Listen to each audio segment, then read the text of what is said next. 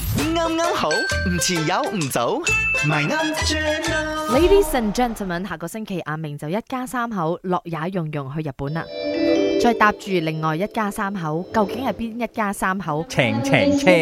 四大帶住兩個細哎呀好緊嘅，張啊！頭先你你一播呢個音樂，哎呀，我驚趕飛機啊！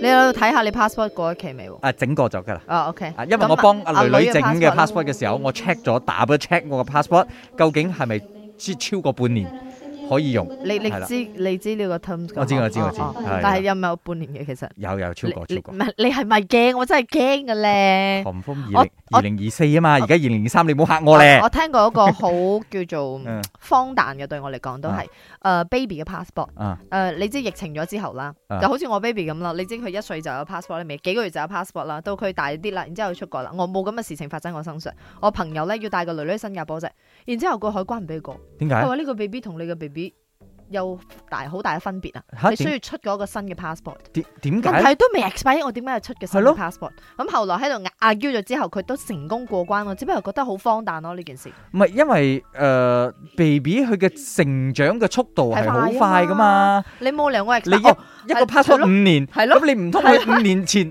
同佢而家一樣樣我真係咩？聽過呢樣嘢。OK，接落嚟我哋日本玩一轉，有你識啲咩食啊？飯要飲咖啡，落雨要抌遮，你識啲咩？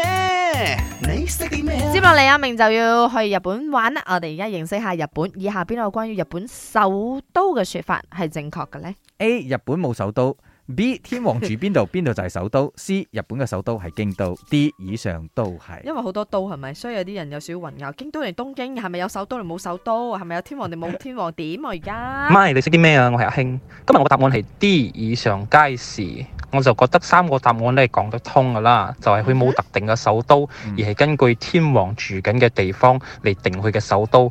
所以依家天皇可能就係住喺京都嗰度，所以依家京都就係佢嘅首都啦。就我覺得 make sense 咯，就係、因為日本最大就係個天皇嘛，就好似以前中國嘅皇上咁樣。